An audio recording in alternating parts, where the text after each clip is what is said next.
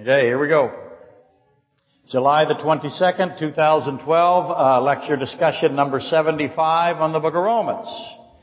And that's where we're supposed to be is the book of Romans, and we've actually barely made it to the Joel 2, Revelation 6, 7 portion of the Acts 2 segment of the Exodus 2021 piece of the great therefore of Romans 5, 1 through 3.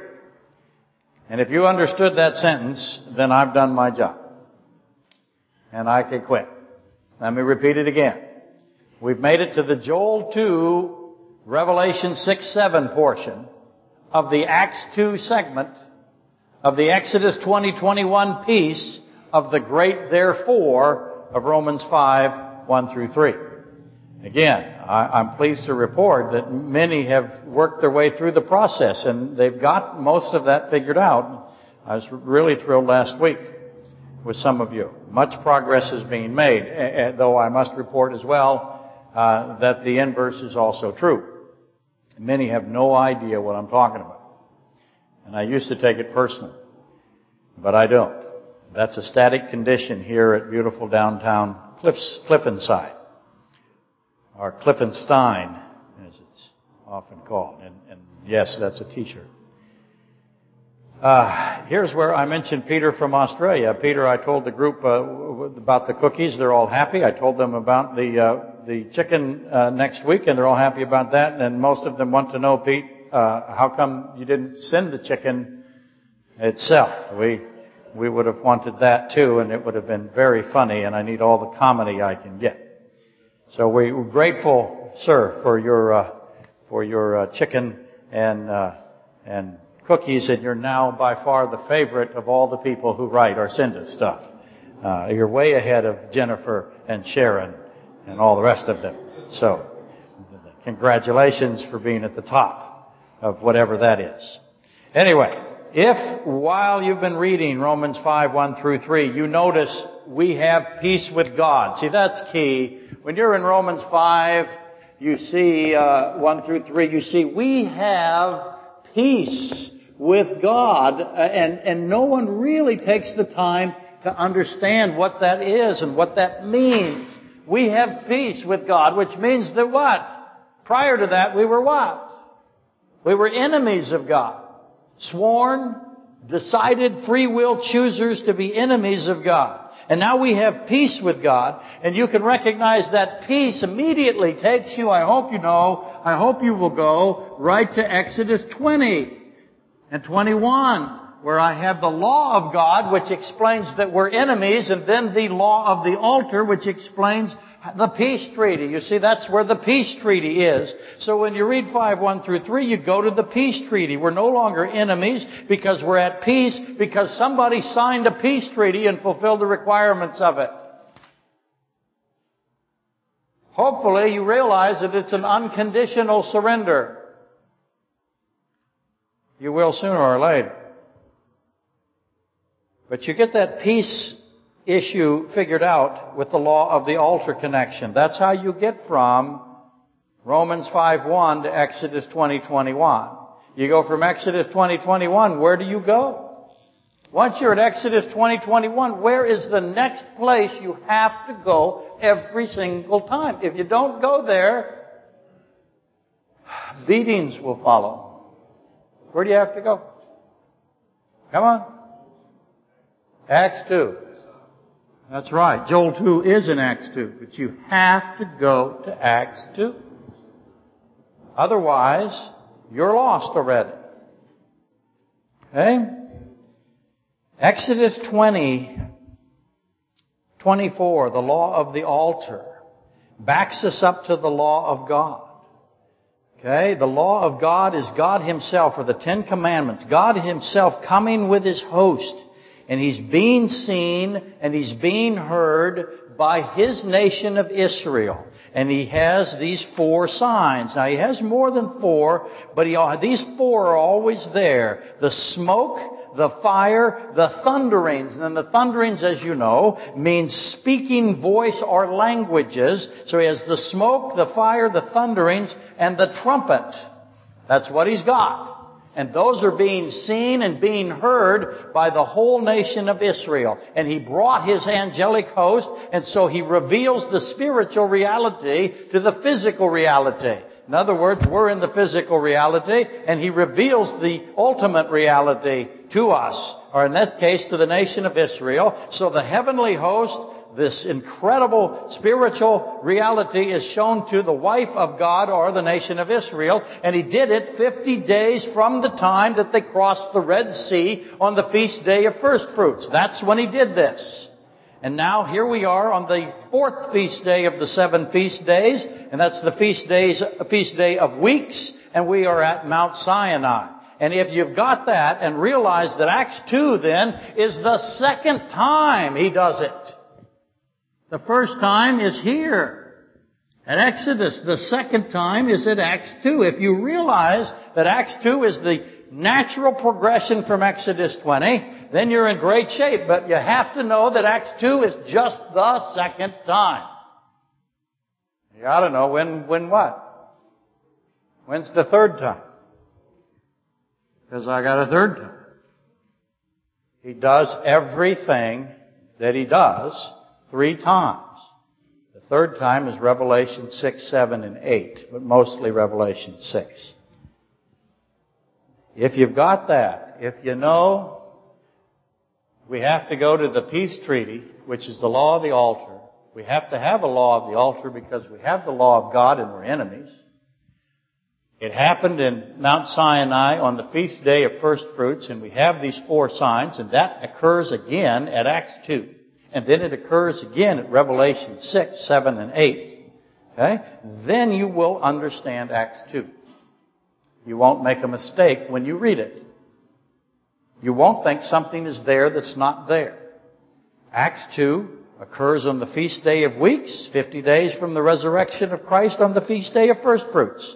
Absent that knowledge, any interpretation of Acts 2 will and does fall into error. End of story. No exceptions. That hurts people's feelings. And I know that. And I feel bad for them. Not for very long. Because my job is to tell them the truth. If I do my job, then I won't get my beating. You'll get yours. I'll get mine. I will, re- I will reduce some of it by doing my job. Now, the obvious questions must, must be dealt with, especially the most obvious of the obvious questions. And I got a problem. As you know, it's really difficult to do what I do. Why is that? Because we think 52 degrees and raining, 52 degrees Fahrenheit. I have to do that now because of why? That's right. We love Peter the most. Peter is buying us chicken. And so we're going to do everything we can to endear ourselves to him. Cookies and chicken. Can it get better than cookies and chicken? It can't from Australia. Goodness sakes. We think 52 degrees Fahrenheit, as opposed to centigrade, here in Anchorage is summer.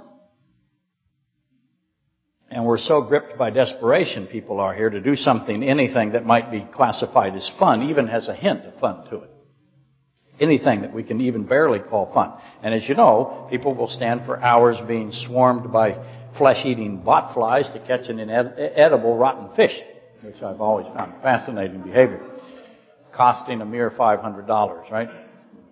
Gas, licensing, broken gear, medical expenses. But it might, it might be fun, and I'll give you that. It's possible. It used to be fun for me when I was much younger and stupid but it's not fun for me anymore. Ah, but I'll give it, it's possible. Oh, thank you very much. Terry does not like to see me bend over to get the medicine. She thinks that I will pass out, which is likely as I get older.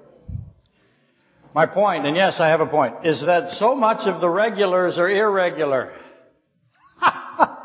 No, so much of the regulars are, are, are missing to the place where we're almost an alternating congregation now. One half of you comes on one Sunday, the other half comes on the next Sunday, and so I'm almost operating two separate classes, and that's problematic, and I, and I know it. I've been doing it for years, but it's really difficult with this subject because you have to put the pieces together. If you miss a piece and you don't know the pieces there, then you get lost. And so I've got to deal with this in a way where I make sure all of you have got all the pieces. That means the ones that came two successive Sundays but slept through most of both. I gotta get these pieces buried into you. I have to, and I know I do. I know how important it is to your life. I don't want you to be fooled. I don't want you to be conned. I just can't stand it. I know how destructive the con game is, and I know how good at, at it they are. And so I've got to help you get through it. All you have to do is be suspicious. I told Annabelle today. I said, don't disregard your instinct to be suspicious of people. Be suspicious. Question their motives. Question their doctrine. Question their, their processes. So I feel this great pressure as it is to repeat in order to ensure the comprehension. And that pressure is worsened by the Alaskan absentee syndrome. All of that once again to say, I have to regurgitate stuff. Here's the official Cliffside sermon disclaimer. Today's lecture, without the previous three, will be enigmatic for you. And if you have a view or a position on Acts 2, and this goes for the internet, and I know what I'm doing, because they're, they're letting me know. Some will buy us chicken, others will hang a chicken around my neck. If you have a view or a position on Acts 2 that is lacking or is wanting the following elements, it does not have Exodus 20 and 21 prominent. It does not have Joel 2 prominent. It does not have uh, Psalm 16 prominent. It does not have Revelation 6 and 7 and 8 prominent. It does not connect to Genesis 11, which is the Tower of Babel. It does not connect to Genesis 15, which is the smoking furnace and the burning lamp. It does not connect to Exodus 32, which is the golden calf. You have a position on Acts 2 without those, your position stinks. And I say it ain't better than that. Probably. I want you to go see Lori Jane, also known as Jane Laurie, also known as J Lo, and get the CD, CD lecture 72, 73, and 74. Yes, that was funny. Thank you for laughing. If you'll do that and you'll listen to them, and those of you on the internet, if you'll back up and hear all of them and don't skip around and you get all the pieces, I believe you'll be shocked at uh, what you may have believed in the past and the lack of defensibility that it had. Okay? The obvious questions and the most obvious questions. Here we'll, we got lots of lists to do.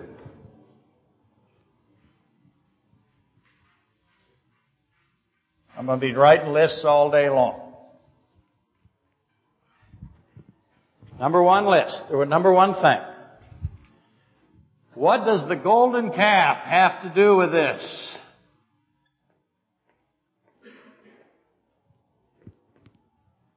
What does the golden calf have to do with Acts 2? Again, if you have an Acts 2 position and you haven't wrestled through the golden calf, you're in trouble. Where, I'm sorry, were there golden calfers at both Exodus 20 and Exodus 32 and Acts 2? Yes. Why were 3,000 golden calfers slain at Exodus 32 and 3,000 golden calfers saved at Acts 2? What is the connection? By the way, did all 6,000 know they were golden calfers? I'm calling them golden calfers just to be funny. Did they all know what they were? Did they all know they were going out to be golden calfers? Who are the golden calfers?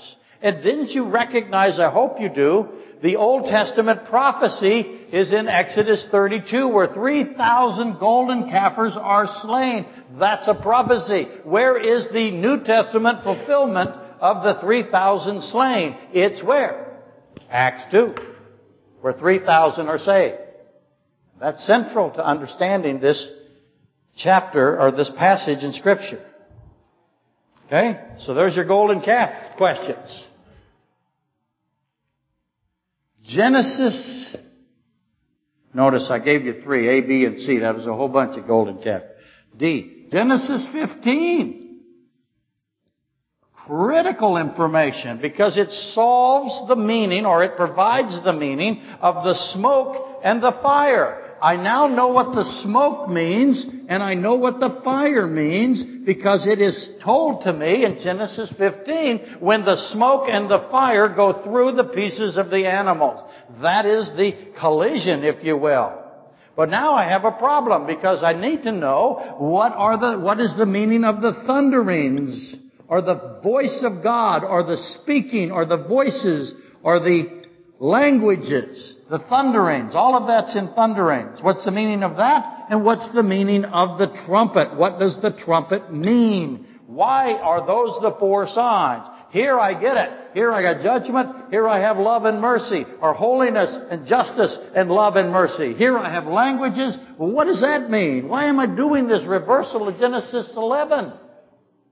What are the trumpets all about? Trumpets gather people. Why? Why not use a drum? Hey, E. How many angels play the trumpet? I got Revelation 8.1 where I got seven of them. So I know I got more than one in the trumpet section. But here's a better question. How many saw and heard God's trumpet section at Exodus 20? How loud was the trumpet section? It was really loud. That's easy. He hurts people with the trumpet. He makes them afraid which is still today my dream as a trumpet player. To make people cry and hurt and run from the building. So far I've been very effective. Thank you for laughing, Jennifer.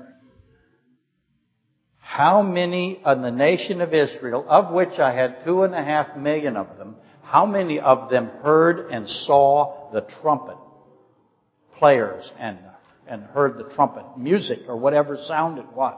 Don't know that you could call it music. That's what they say about me. But definitely it was loud. Definitely it was painful. So much I have in common. So then, when you read in Acts 2.33, where it says, this is which you now see and hear, what exactly did everybody see and hear in Acts 2? Because they saw and heard in Exodus 20. And what was poured out? What does pour out mean?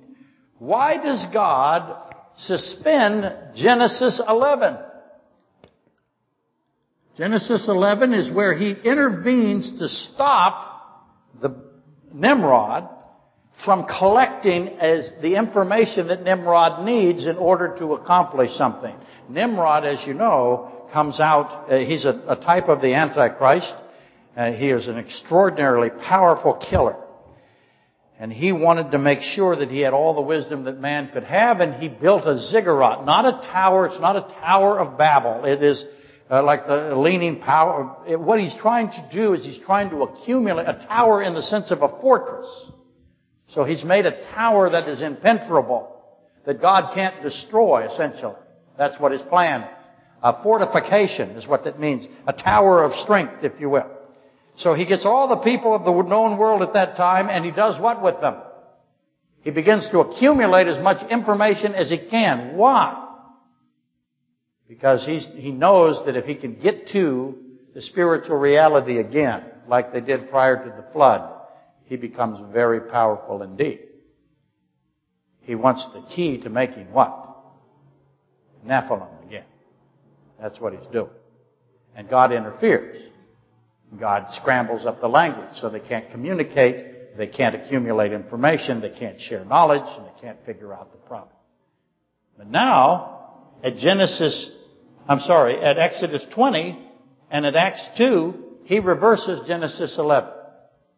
He also does it at Revelation 6 and 7.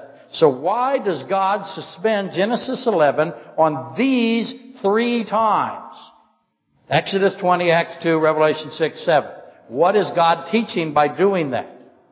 Are there other places in scripture where everyone everyone, millions and millions of people, as with regard to Exodus 20, and thousands of them with regard to Acts, Acts 2, of hundreds of different languages, where everyone hears in their born language. Because you see, that's what, that's the reversal of Genesis 11. I want you to think about this for a second as an aside. Christ speaks to all kinds of people, doesn't he, in the Old Testament, New Testament, sorry. All kinds of people. Do all of them speak Hebrew? No. Most of them hardly, a lot of them do speak Hebrew, but a lot of them don't. Now remember, this is just, uh, kind of a silly trick question. Is God multilingual? Of course he is. What are you? Idiot? Duh. Does God, Christ, whenever he speaks to somebody, does he say, I'm going to speak to you in Hebrew and I, I'm going to have this guy translate?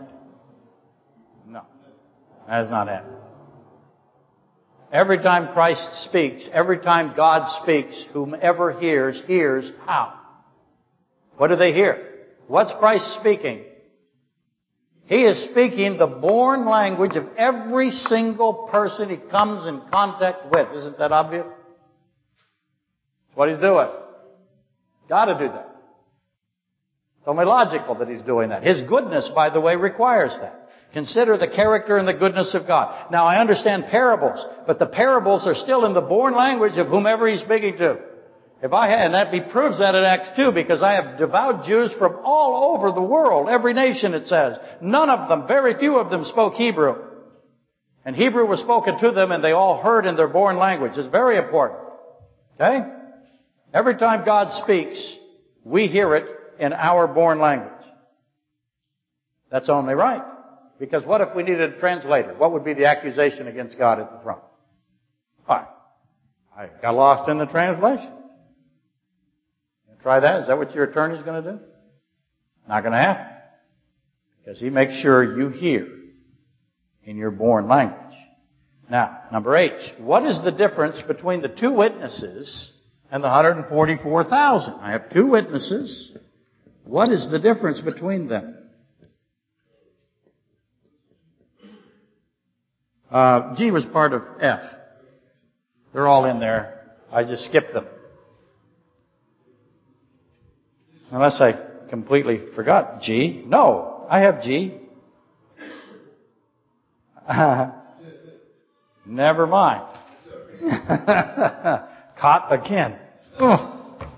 Okay. We're sticking with H. G's in there, trust me. I just labeled F wrong, and then I noticed I've labeled E wrong, and I've labeled D wrong. So I started labeling wrong from the beginning. Okay. Where are we now? H. what is the difference between the two witnesses and the 144,000? This is, uh, this comes from James last week, James of the second row, son of Kathy of the first row. What is the difference between these two? The 144,000 Jews, see I have 12 times 12,000. I'll make the case that I had 12 at Acts 2. I know we gotta get to a Paul discussion to do that. I'm more than willing to do it. Come see me afterwards. But I have this 144,000 who are speaking languages that everybody hears in their born language, right? They don't need translators either. They're doing the same thing. Well, what's the difference between them and the two witnesses? Do the two witnesses also speak and everyone hears in their born language? I think they do. So what's the difference between the two? That is what James of the second row, son of Kathy of the first row, wants to know. It's a very good question. And then finally, here's uh, Jennifer and Peter from Australia's question. What is the significance of Christ being the beginning and the end and being inside of time and outside of time simultaneously with respect to the meaning of Acts 2. Now they might not have exactly worded it that way, but that's ultimately where they're going. They want to know about the collection of the Bible. Did God know, did Christ know that when He's speaking that someday would be Scripture? Did He know that? Of course He knew that. So when he says things, he's saying them inside of time, but he's also saying them outside of time simultaneously. Does that make sense to you? We have to deal with that with regard to Acts 2. Did he know how screwed up we would get Acts 2? Yes. While he's doing Acts 2. He knows. He has to know. And would he take provisions in Scripture to make sure that we could fix it? Of course he would. And he did. K. yes, there was a, a J in there, uh, but no I. I did not have an I.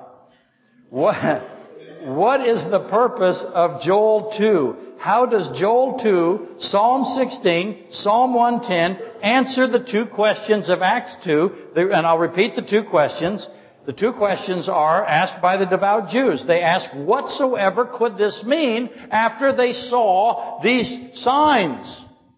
After they saw the, they wanted to know the meaning of the signs. They understood what the signs were. They understood what was said to them. They needed to know the meanings. They didn't need translators. They needed somebody to teach them. We need teachers, not translators. The other question is, what shall we do? Once they understood the meaning, what do we do now? Okay? Those are the key questions. Pardon me? Psalm 16, Psalm 110, Joel 2. How does Joel 2, Psalm 16, and Psalm 110 answer the two questions of Acts 2, which are whatsoever could this mean and what shall we do about it once we understand the meaning? Yes? No, just K.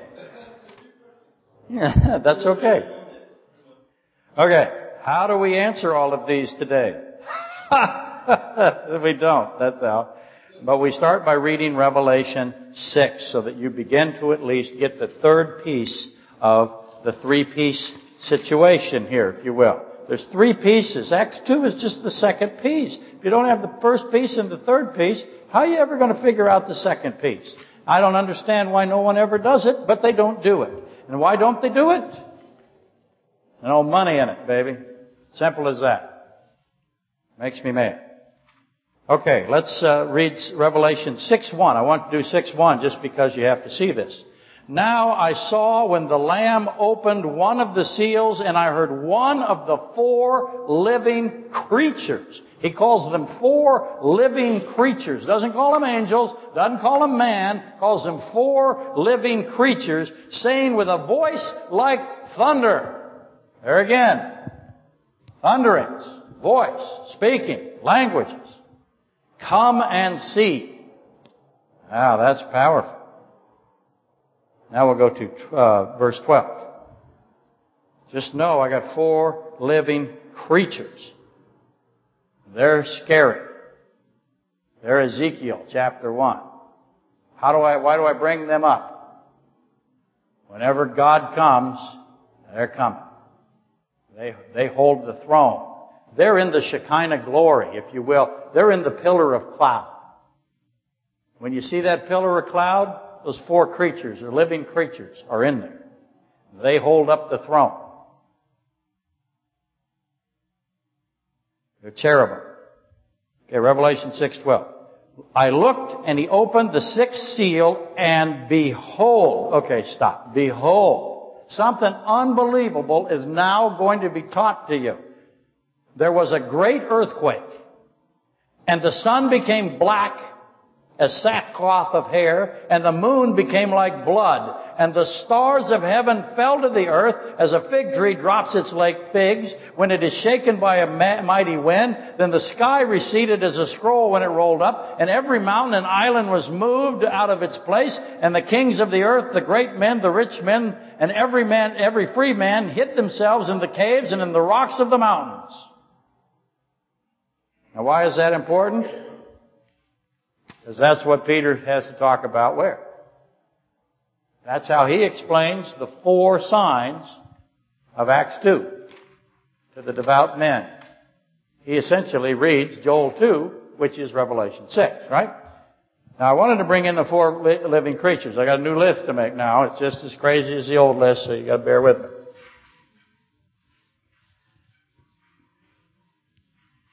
Okay, I wanted to bring up Ezekiel 1, and I probably should read it for you. I know it's going to take a lot more time, and it just, it never goes away. I mean, I'm always pressed for time, as you know. Uh, I just deal with it. Let's just do it. Let's go to um, Ezekiel 1, verse 4.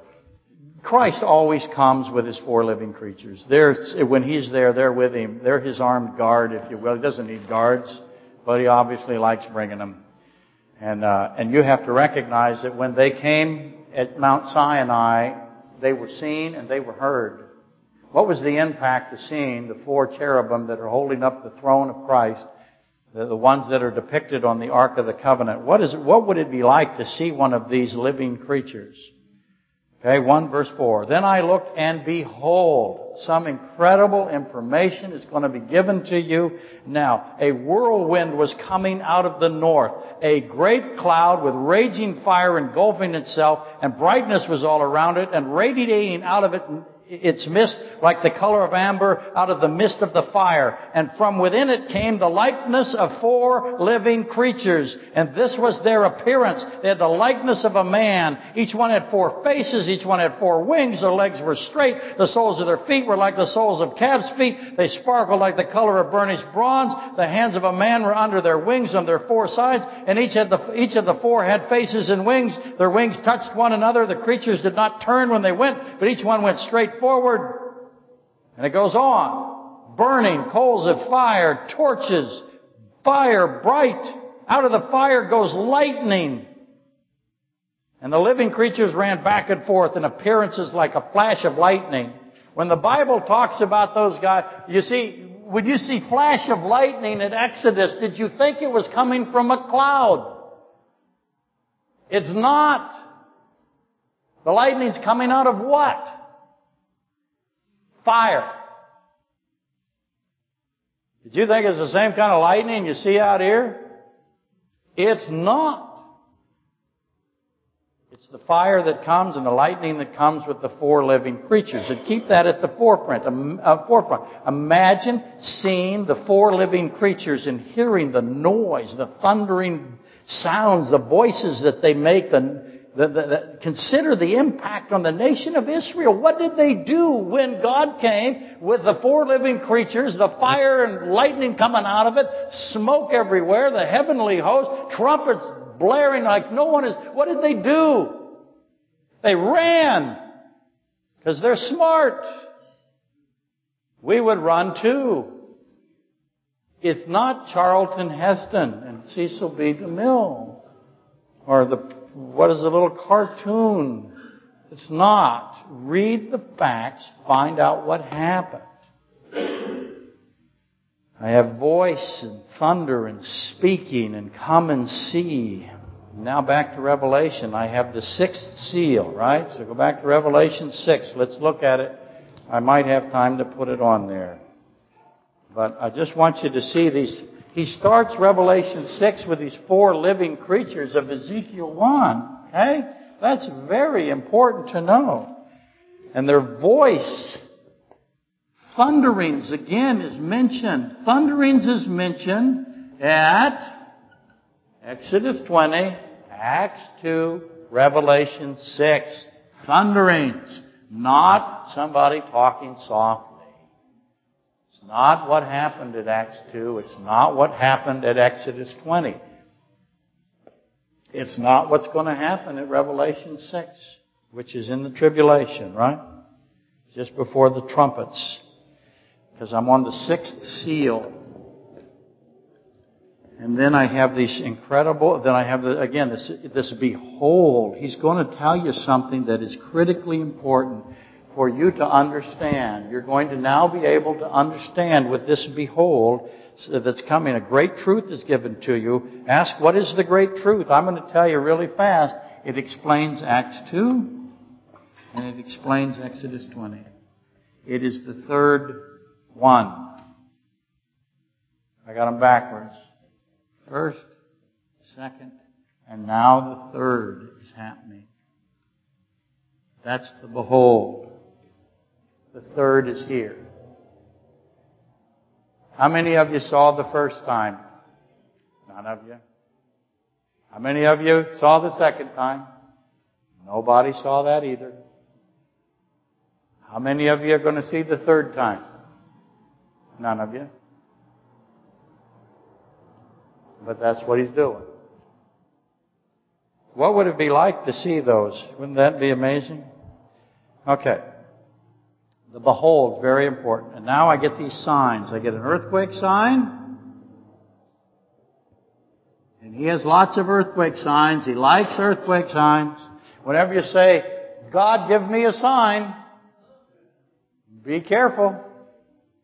His idea of a sign and your idea of a sign, not the same.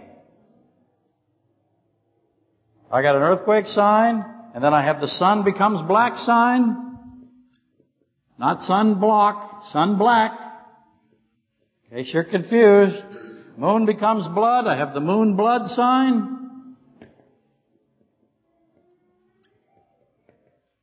Okay, I have stars fall from heaven sign. So what happened to the stars? Why does he get rid of the stars? He gets rid of them. I have the sky rolls up like a scroll sign.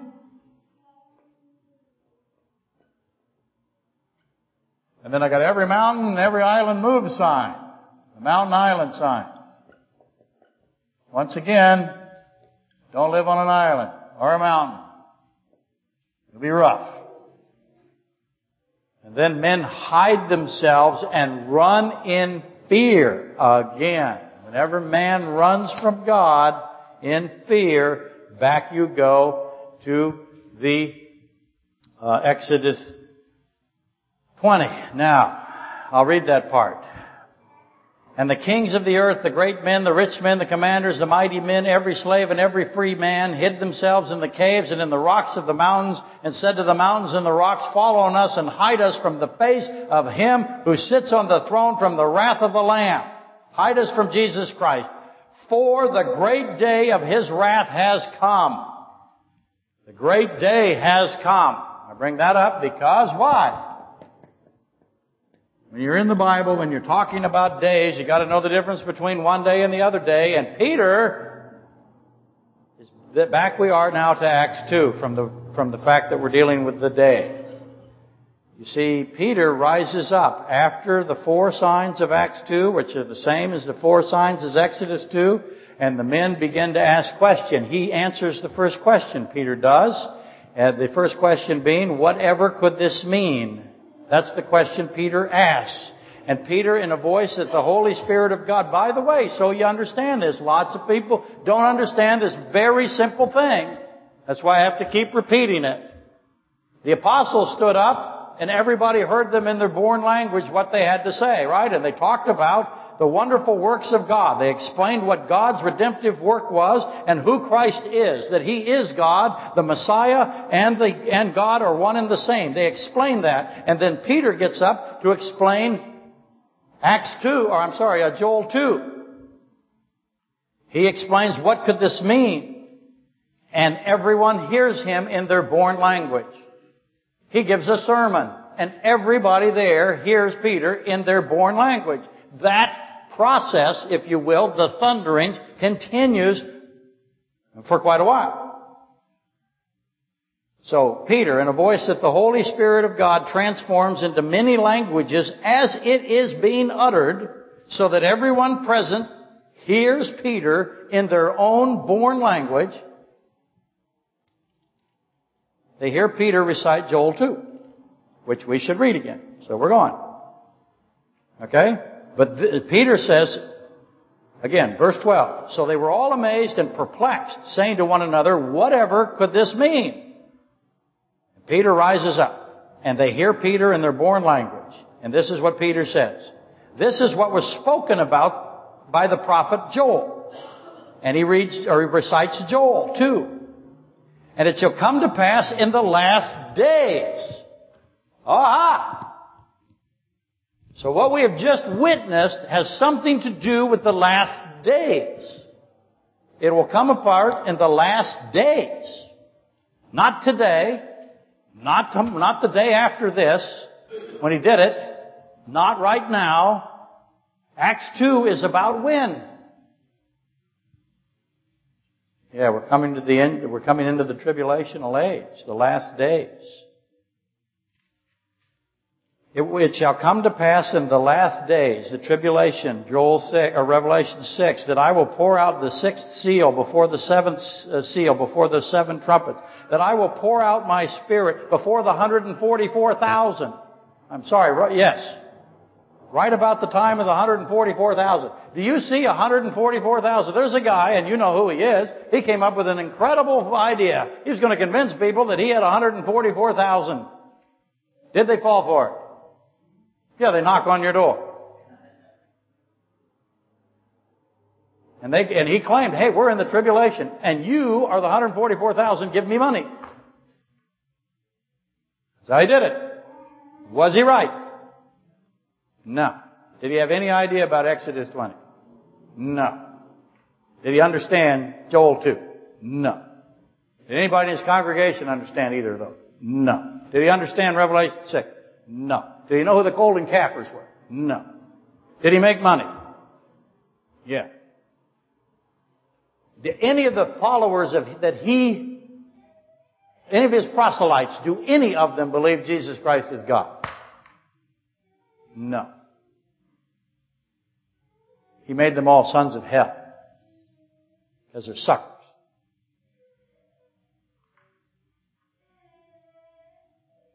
In the last day, says God.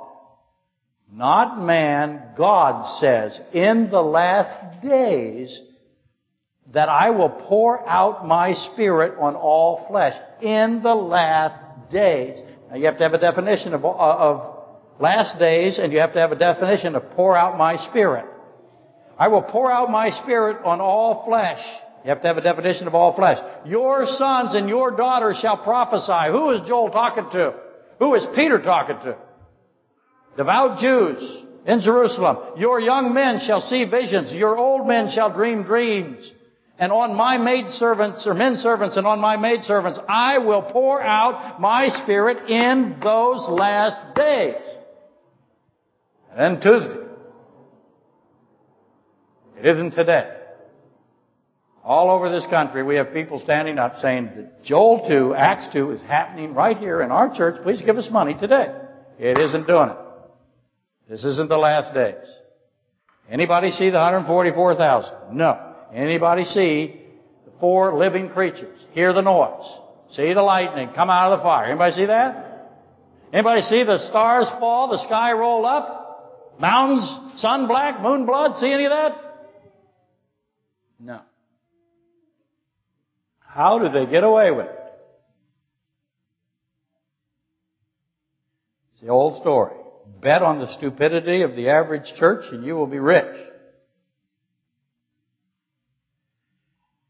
I will show wonders in heaven above and signs in the earth beneath, blood and fire and vapor of smoke. So there's fire and smoke again. The sun shall be turned into darkness, the moon into blood. There's your darkness and your moon sign right out of Revelation 6. Before the coming of the great and awesome day of the Lord, there is your day again, that whomever calls on the name of the Lord shall be saved. Okay, whoever calls on the name of the Lord, that is Jesus Christ. So, note all of that. Get that down so you have. Signs will come Come and see the signs and the wonders in the last days. Wonders in heaven above, signs in earth below. Obvious questions abound. What are the signs? What are the meaning of these signs and the wonders? And surely you aren't thinking that they are happenstance, something that God just slaps together. He just doesn't pick these signs. Oh, I think I'll have an earthquake sign. Oh, what will go with an earthquake sign like he's picking furniture? He doesn't do that. He has signs that mean things, that build one on the other, that tell a story. That's what he's doing. And They're not coincidental. What could these wonders and signs mean? The blood, the fire, the smoke, the sun black, the moon blood, the awesome day. Whoever calls on the name of Jesus will be saved. What is, what is he trying to say? Uh, all I want you to get today is you r- recognize the similarities between Joel 2 and Revelation 6. And eventually, as you keep studying the smoke and the fire references in Scripture, wherever they're found, here in Acts 2, Revelation 8, let me just give you that for fun give you Revelation 8 1.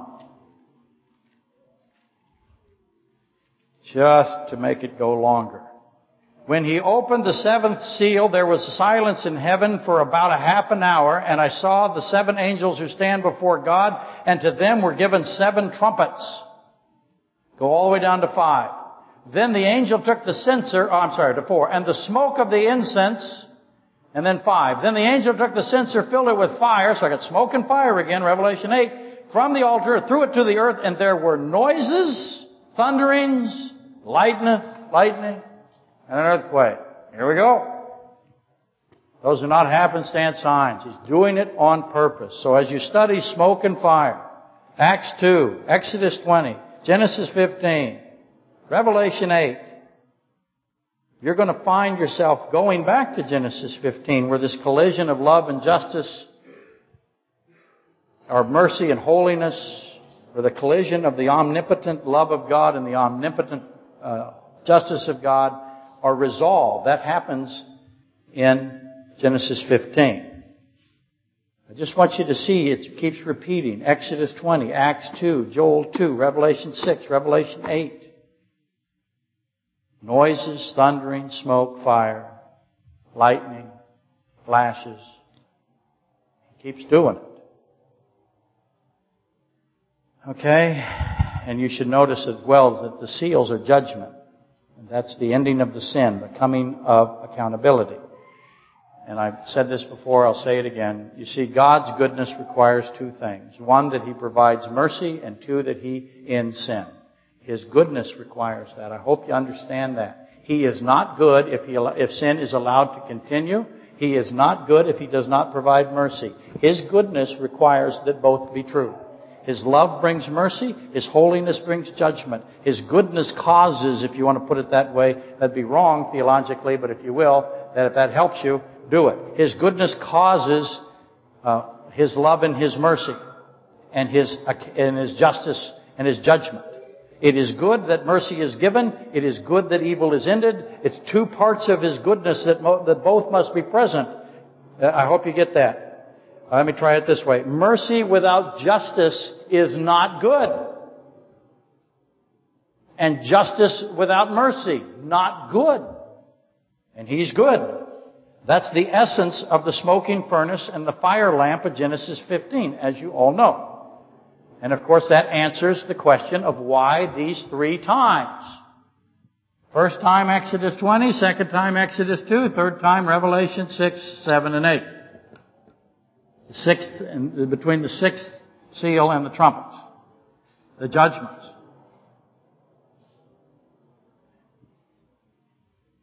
The why three times question.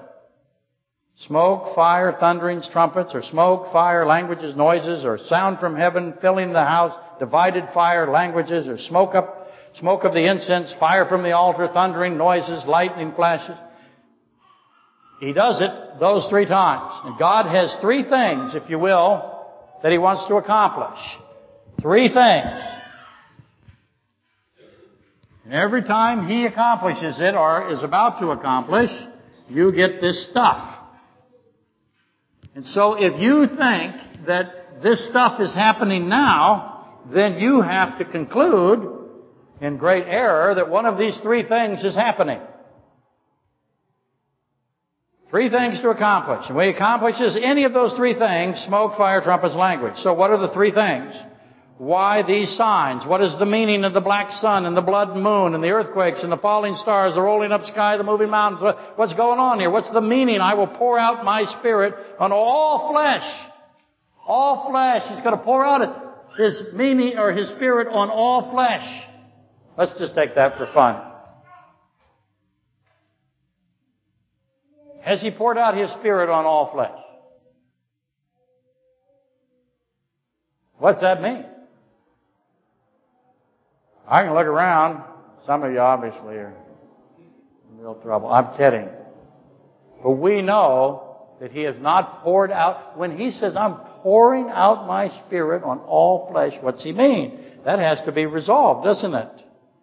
Some will say that it is uh, it is, uh, let me put a better question. Who is, who is all flesh in the context of Joel 2.28 and Acts 2? Or the better question, who did the devout pilgrimage Jews think he was talking about when he said that? They thought they were, it was all, all flesh is all Israeli flesh or all Jewish flesh. During the time of the tribulation. That's what they thought. Are they right? Anyway. God comes accompanied by his angelic host and his living creatures. And in Exodus 20, he lays out three things.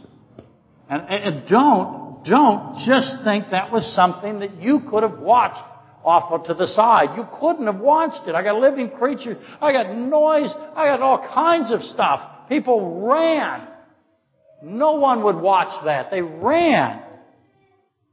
They all heard it and they all saw it and they ran. And he lays out three things. He says first, I'm not going to write them down, but you need to know that there's three things he's doing. First thing that he's going to do. The creation is, he, he announces that the creation is hopelessly fallen. The creatures, if you will, the created, if you will, the created beings with free will are hopelessly lost and dead. He does that at Exodus 20. And then he says it's impossible for man to save himself. Impossible.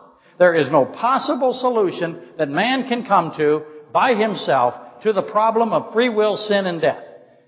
Man can't conceive it. Man can't initiate it. Man can't implement it. It's impossible for man or angel.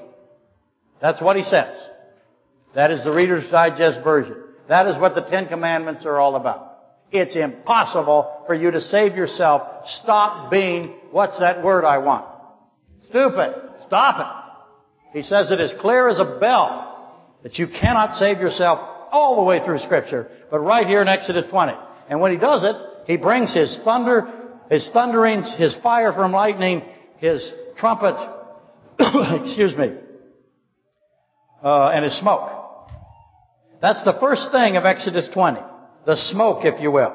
He brings, that's what the smoke means.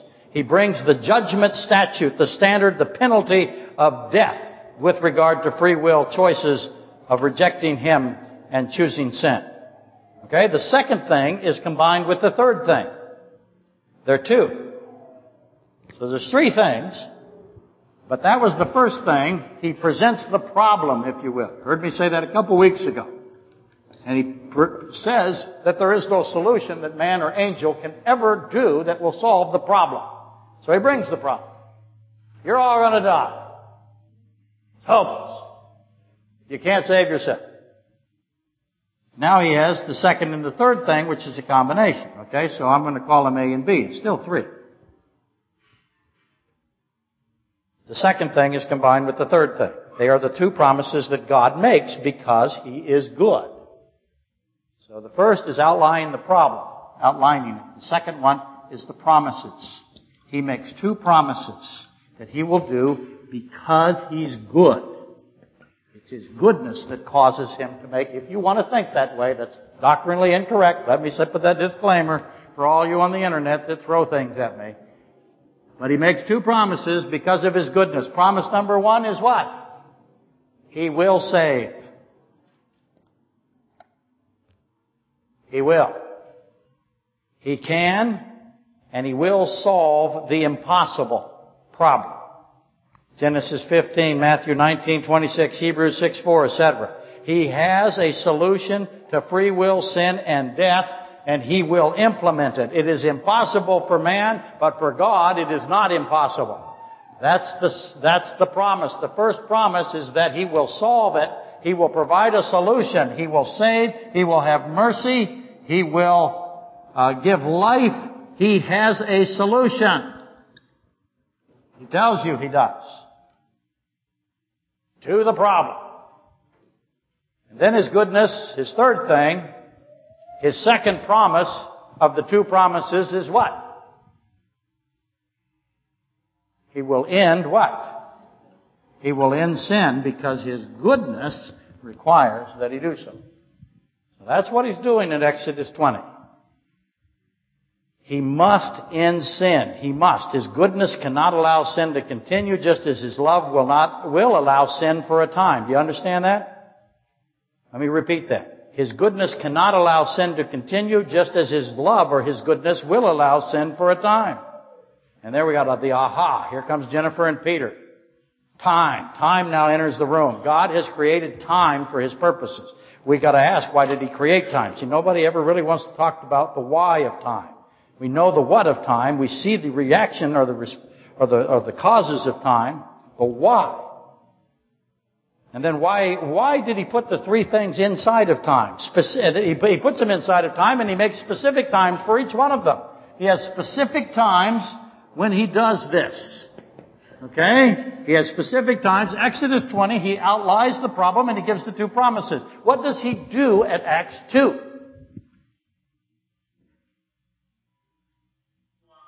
He does this one.